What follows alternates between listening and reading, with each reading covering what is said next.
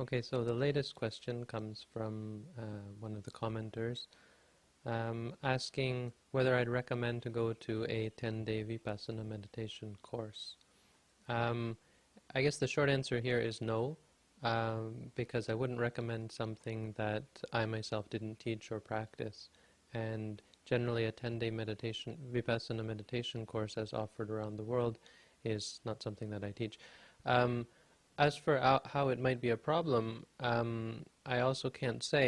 I understand that many courses require you to sit for many hours a day, um, sometimes for an hour at a time, uh, even for a beginner meditator.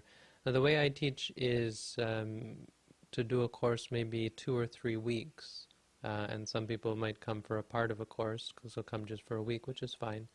But a full course for a beginner would take, say, three weeks. Um, not not more than that, but not much less if you've never practiced meditation. And the way that works is we start the meditator off easily, and uh, the whole course, the whole progression is much more natural. It's much more natural also because half of your meditation time is done in walking, whereas many courses are done with sitting for eight to ten hours a day.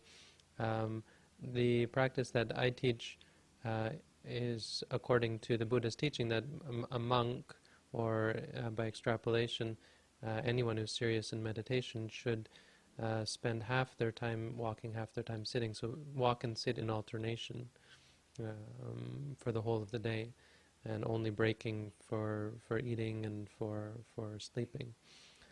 Now, for a beginner meditator, this is quite difficult, and so we start we start you off simply. We have you do mindful prostration, 10 minutes walking, and 10 minutes sitting then you're allowed to take a break and and do according as you you see fit or you see uh, you feel capable. Uh, you can you know take a break and come back, and we don't have very much group practice. Generally, we'll do one or two group practices during the day. Otherwise, it's up to you to make your own schedule, and we expect you to practice as much as you can comfortably. Uh, and in this way, we slowly increase to the point where you don't even notice that all of a sudden you're walking one hour and sitting one hour. And you also don't notice it because you're not, you don't have to sit the whole of the day.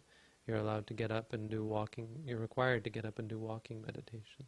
So um, I would only recommend what I teach and what I practice, and that is, as I've explained, a two or three week course um, where you do walking and sitting meditation in um, in tandem together, and that you do it gradually, slowly building up to the point where you you don't even notice that you're suddenly practicing 8, 10, 12, even more hours of, of meditation a day.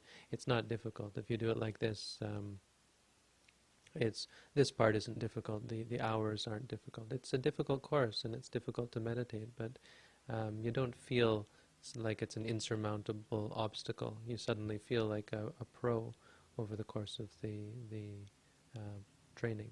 So I hope that helps. Um, you're always welcome to give, contact me. I can maybe give pointers as to courses in your area that I would recommend, or maybe give some more detailed um, analysis of the various courses that are offered out there. You're welcome to uh, contact me for more information. Okay, and if you have any more questions, just leave them. Thanks.